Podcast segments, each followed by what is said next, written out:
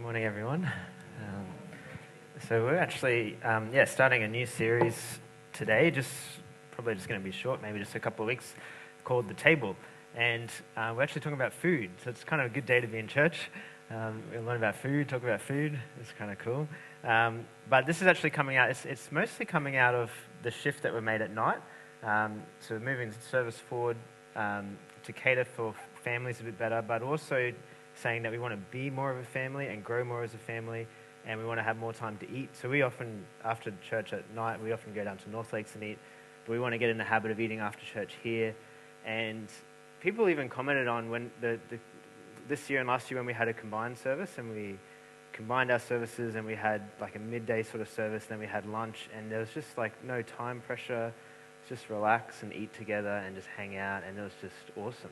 Um, and you guys have morning tea here, which is, which is great in the morning service. And we're sort of saying, well, how do we grow our community? And how do we potentially do that through food as well? So that's we're going to kind of teach into that a little bit. Um, look at some scripture and look at some um, just principles around God's desire for community and how we can grow as a community together. Um, and th- where this kind of fits with our year, we're kind of saying this year we're, we're, we're really thinking what does it mean to follow Jesus? To grow to be like him. And that's why we're doing The Way, which is teaching through the Sermon on the Mount, which is like intense, uh, quite challenging Bible teaching, looking at what does it mean to follow Jesus. But then we're trying to break it up with some lighter, more practical, how do we actually do this in everyday life? And we did, early in the year, we did discovering identity and calling and the journey God calls us to go on to discover our gifts and our talents and, and who He's calling us to be individually. Uh, we had a series on mission and then now we're doing this one on the table. So this is going to be a little bit less Bible teaching, like the way is, is just a passage Bible teaching. This is going to be a bit more topical, a bit more practical, a bit more how do we actually start to work this out in our lives. We're going to do some um, more explanation on that in a, in a minute as well. Uh, a lot of these ideas, again, are taken from a guy named John Mark Comer, who's got a church in, in Portland, Bridgetown Church. He's got a series called Eating and Drinking. So sort of based a fair bit of this on, on his stuff um, and some other stuff as well. So I'm going to pray and then we'll, we'll get into for today.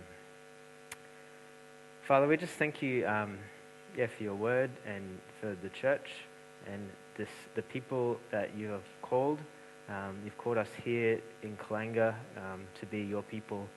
Um, we just thank you that we get to gather and just and grow together. And just ask, Holy Spirit, would you even just speak um, to our hearts today? Um, would you just give us strategies and vision and, and just um, just the heart that you have for each other. Would you, would you give that to us for, for us as well, Father? Um, so would you just speak? We just pray in your name. Amen. Cool. So earlier in the year, I just want to sort of just start. We're just going to talk a bit about community and the importance of community, and then kind of start to look down at food a little bit afterwards. Earlier in the year, we talked about um, spiritual formation and this idea that actually God's call on us is to grow and to change and to become more and more like Jesus, when we actually become more who we're called to be, which is people who reflect God's image. But sometimes we think that if we're not doing that, we're just stagnant, but it's not true. We're always being formed and shaped, and we're always growing in a certain direction. There's unintentional spiritual growth and intentional spiritual growth. We talked about this in the Discovering Identity and Calling series. So, unintentional spiritual formation. This means that just by waking up in the morning, you're being shaped and formed and grown to be a certain kind of person without even intentionally doing anything. And these are the things that make this up. So the stories that you're being told, the stories that you believe, this sort of worldview, um, the stories that are coming at us every day through advertising, through media, they, they, they shape us. They shape how we think and therefore how we act. Our habits are just the things that we do repeatedly.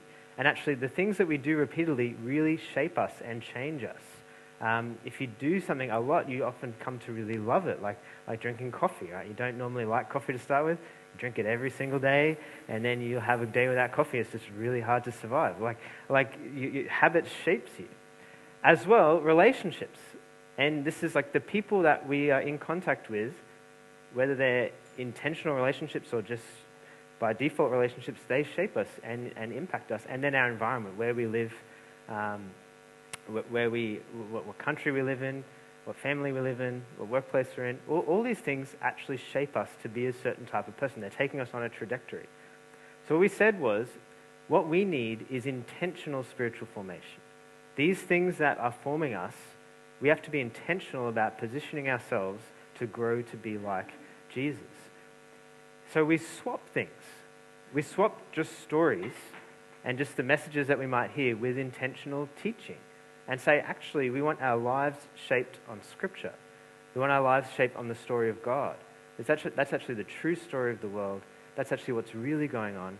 And we want that to be the thing that we think through. So we need teaching, whether that's at church or whether that's just reading the Bible or whether that's podcasts, teaching in some way. We need practice. And this is the idea of not just habits, but practices of spiritual disciplines. Things like prayer, even things like just coming to church, things like fasting, things like giving. These are things that we do, and again, they shape us, they, they change our hearts. And this is all done in the context of the Holy Spirit. The Holy Spirit is the one that brings change, that enables change, but we have a part to play as well in terms of positioning ourselves. And a big part that, that we need to be aware of is community. Sometimes we can even hear messages or, or approach our walk with God as just a, just a me and God thing that it's just me and God, and, we, and I just do it with Him, and I don't need anybody else. And it's true to a degree that this, this direct relationship with God is so important, that God really cares about individual people. But actually, in order to grow and be like Jesus, spiritual formation only is possible in the context of community. It's actually not this individual thing that we just do by ourselves on our own at home. It's actually that we are in a community, a group, we call it a church. That's actually what a church is. This group of people that are following Jesus, living as family, and seeking to be shaped and to grow to be more and more like Him. Therefore, community is actually really, really important for spiritual formation. It's, it's not just, we can't just grow to be like Jesus and follow Jesus alone. It's something that we do together. And so many of the letters and, and commands and teachings in the Bible, when it says you, to command you to do something, most of the time it's not talking to an individual. The letter is not to an individual person. We often read it because we're so shaped by individualism. We often read it as it's just about one person. But when, when Paul is writing, when others are writing, when Jesus is preaching, most of the time it's, it's you people, like you folks, like group. He's addressing a group of people. The assumption is that we're in a community that's growing together, and that's so important for us being shaped. More than that, though, God's desire is not just for a bunch of individuals who are growing to be like Jesus, but God's desire is for a people. He wants a people to dwell with. This, you see this in Ephesians. This is, this is, this started right with Israel, and now after Jesus, all nations are invited in. And Paul's talking and talking about the Gentiles, people who are not Jewish, who are now invited into the family of God. He says, consequently, you so you Gentiles are no longer foreign, foreigners and strangers, but fellow citizens with God's people, and also members of his household, built on the foundation of the apostles and the prophets, with Christ Jesus himself as the chief cornerstone. It's like a building that God is building. That Jesus is the cornerstone. There's the apostles, there's the prophets. He's building a people. What for? In him, the whole building is joined together. In Jesus, it's joined together, it rises to become a holy temple in the Lord. And in him, you too are being built together to become a dwelling in which God lives by his Spirit. God's desire is actually for a people that's like a building that he can dwell in. Not the physical building, but the people are the building. That's, that's what he wants. That's what he's creating. Again, we see this in Peter at 1 Peter, but you are a chosen people, a royal priesthood, a holy nation, God's special possession. God, God wants this. That you may declare the praises of him who called you out of darkness into his wonderful light. Once you were not a people, but now you are the people of God. Once you had not received mercy, but now you have received mercy. When we think about church, the church, right, is the people. And God is creating and desiring a people that he dwells with, that, that he lives with, that he actually the people who host his presence and then reflect it out to the world. So it's not, not just individual that we need in community as individuals.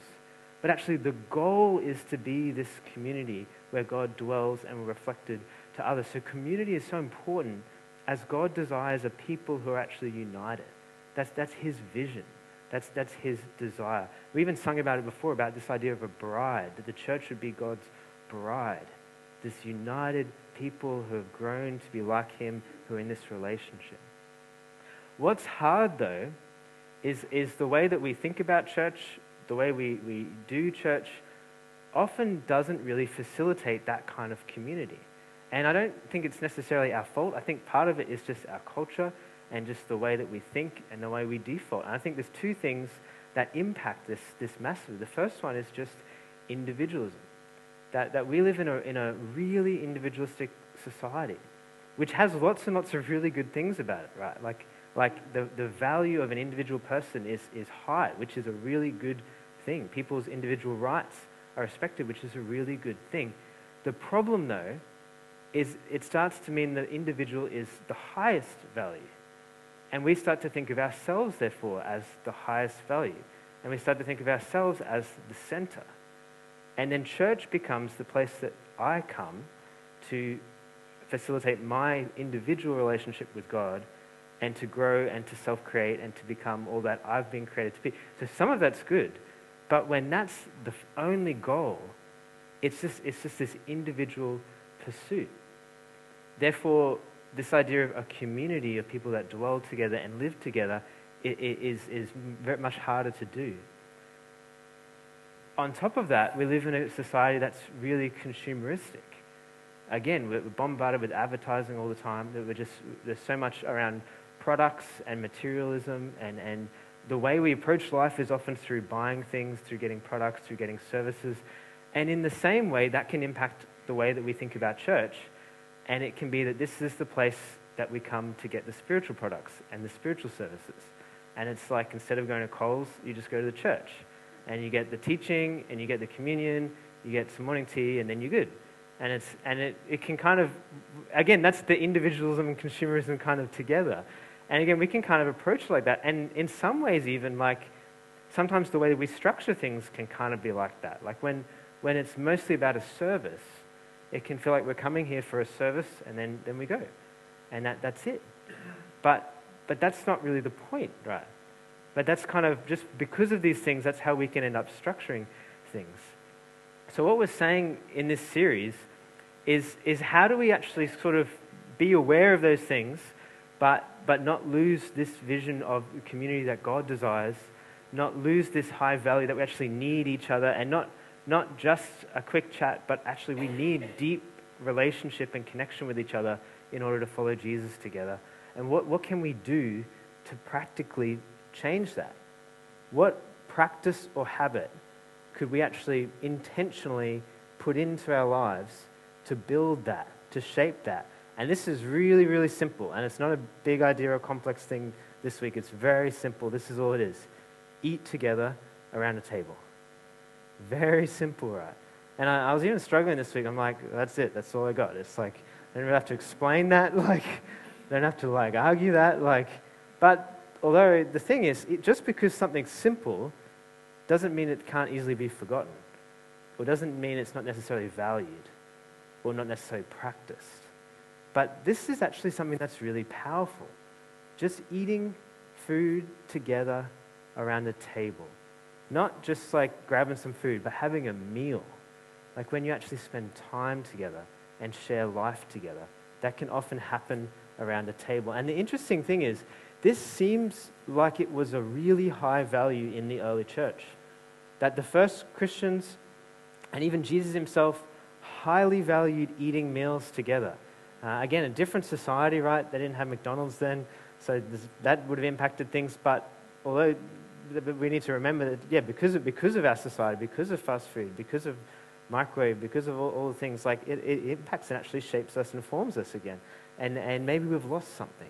So I'm going to read through this passage, and, and there's so much in this passage that Mike read out from Acts 2, but one thing that's repeated multiple times is that they ate together.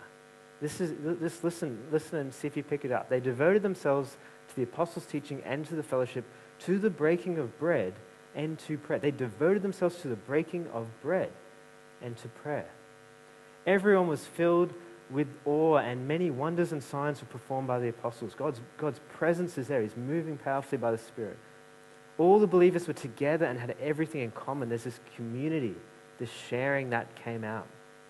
They even sold property and possessions to give to anyone who had need. Every day they continued to meet together in the temple courts. They broke bread in their homes and ate together with glad and sincere hearts, praising God and enjoying the favor of all people. And the Lord added to their number daily those who were being saved. Again, there's a whole lot of things to, to pull out of that. But one thing is, it, this, this Luke, when he's writing this, emphasizes, right, in this few verses, two times he says that they broke bread, and he says they ate together with glad and sincere hearts. Like this was a high value for them. The breaking of bread, sharing in people's homes, doing life together. We see this as well um, in, in 1 Corinthians in, in chapter 11. Paul's writing to the church there, and they've got problems, and they they've got problems around when they're eating together. Some people are eating too much, some people are getting drunk, some people are being split. There's all these problems. But one thing that we can kind of take away from that is actually like, for them, church had become primarily a meal. What they would do would be gather and eat together. They would, they would have communion or Lord's Supper. They would pray, they would worship. But, but off, really at the center in some ways was the meal. This is just this one short verse from that passage. He says, So then, my brothers and sisters, when you gather to eat, you should all eat together. You kind of learn from that. What they were doing was gathering to eat. This was a really important practice for the early church. They even called, were called love feasts or agape feasts. There's this, just this, this brotherly, sisterly love that came about because of Jesus. They would share, they'd eat together, and do life together. On top of this, this was a massively high value for Jesus. Um, it's really interesting. If you read through Luke's gospel and pay attention to references to food, and there's heaps, he's like always talking about food. And there's even a quote from a, guy I was listening to and reading this week that said in, in Luke's gospel, Jesus is either at a meal, he's leaving a meal, or he's going to a meal. He's, Jesus is just always eating. He's around people, he's around food, he's celebrating. So much so that Jesus had a reputation around this. And this is, this is Jesus speaking about people who are accusing him. He said this the Son of Man came eating and drinking. And you say, Here is a glutton and a drunkard a friend of tax collectors and sinners. Jesus said that he's come eating and drinking. He's announcing the kingdom, he's eating with people, he's, he's eating with tax collectors, he's eating with sinners, so much so that he's gotten a reputation of being a glutton and a drunkard. And again, Jesus definitely wasn't those things, but, but he must have been eating a fair bit and drinking to be accused of those things. Like, he definitely wasn't going too far, but but he definitely was having meals and celebrations with people who most people thought he shouldn't be as well. And so this, this was a high value for Jesus. And in some ways, I think we, we've lost this. Um, and I think a lot of it, again, is just our society. Our society is so much around now just fast food. Um, we can make food so quickly. Um, food kind of has lost this communal, relational, um, meaning to it, and it can just become functional. It's just we need to eat so we don't get hungry or to survive, so we just sort of shove some food in our mouth and then we get on with the day. Um, this is one quote uh, from, from an author. He's writing about the US, but I, I suspect it's probably similar in, in Australia. He said this 60 years ago, the average dinner time was 90, 90 minutes. Today, it's less than 12 minutes. That's when we do eat dinner together, which is less and less frequently.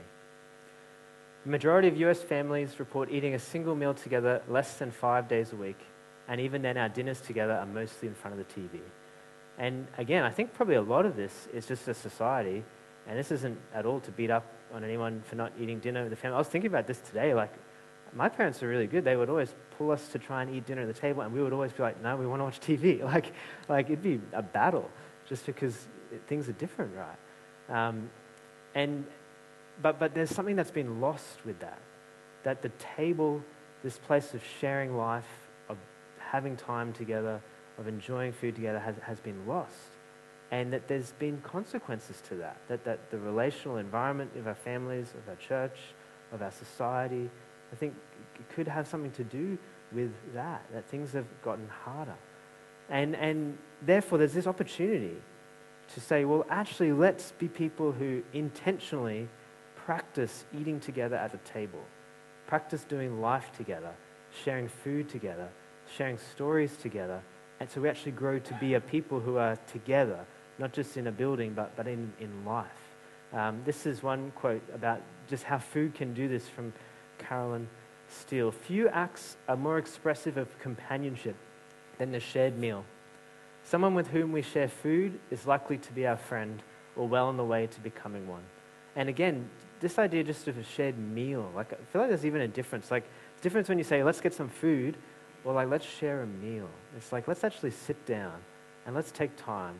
And, and you know, when you do that with people, even when you're forced to do that, say you're at a wedding and like you sit down and you've got hours, like, like eventually you start to talk, you start to share, and, and, and, and you start to grow to know each other. Um, even that word companion, interestingly, comes is, is, to do with bread. It's about having bread together, is, is what a companion is. It's this thing that unites us as we share food together. So this is all we're saying, very simple. One practice that we can cultivate.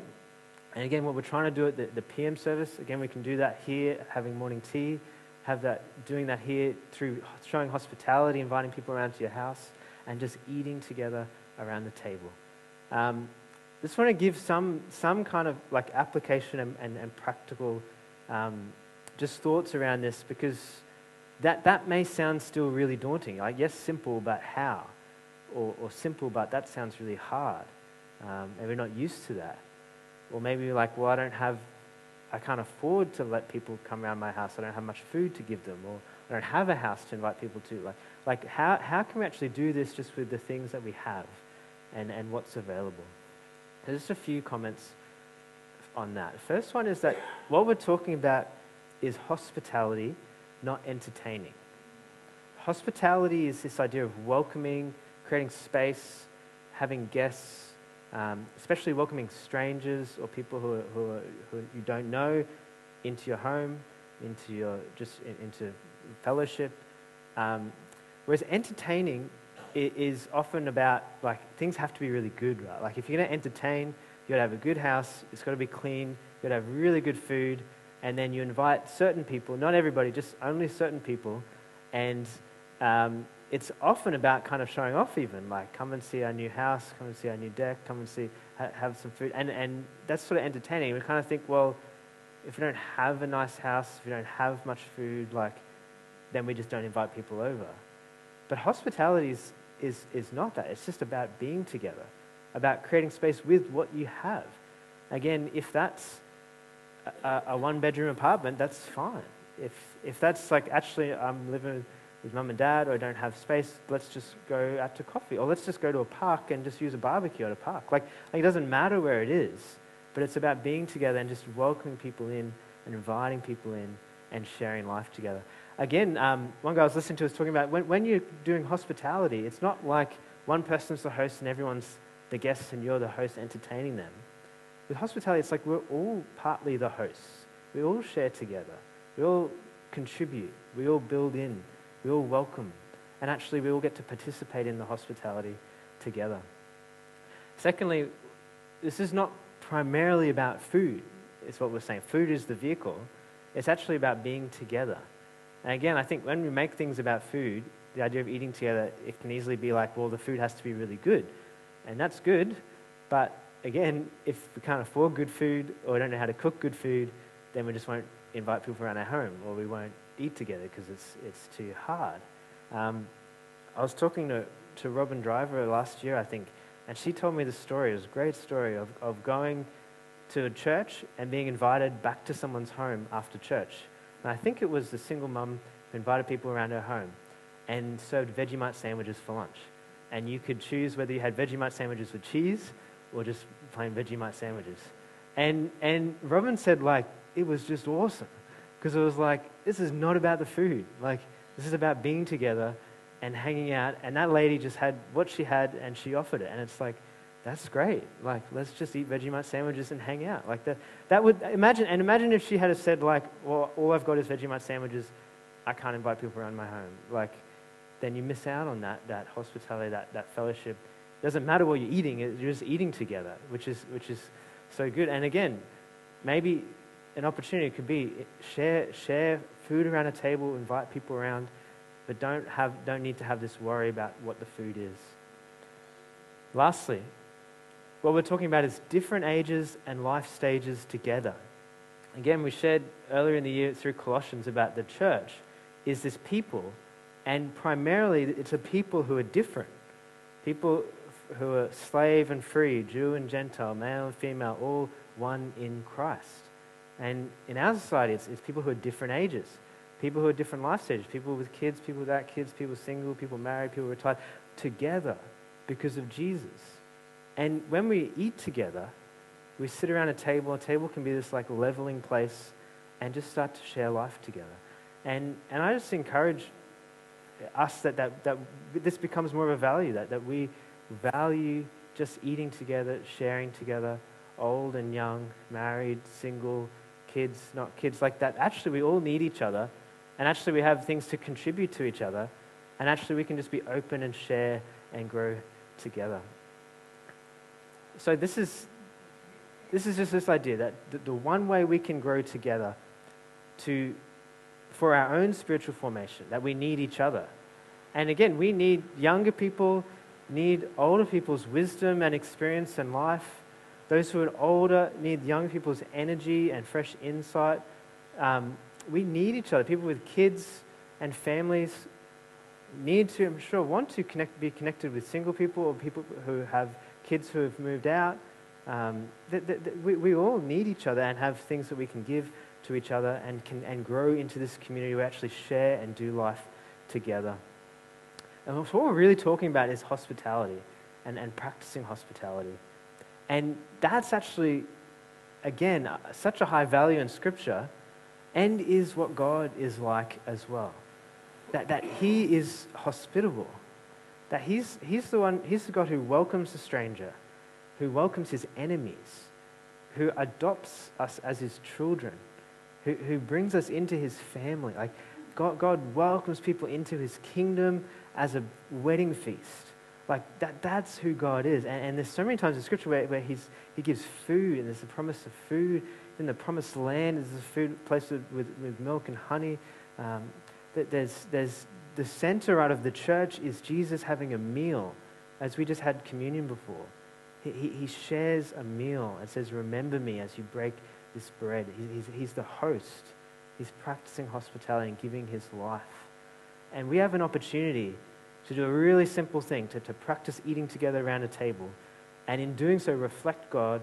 In doing so, grow together, that we can actually be in relationship where we know each other and then we can actually go and make a difference and, and, and share in the world.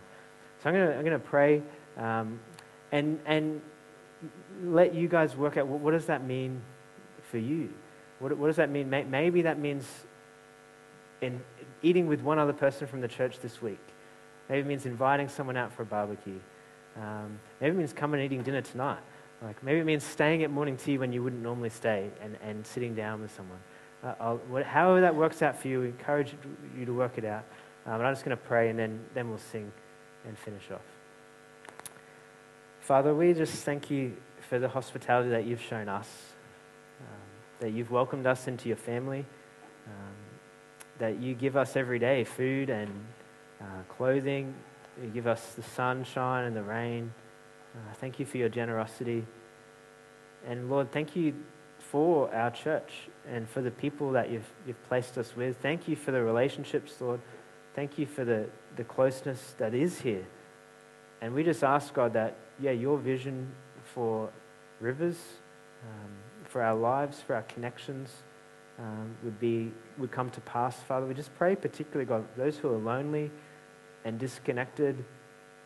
God, would you, would you draw us together, God? Would there be a sense of community and home and togetherness and love in this place?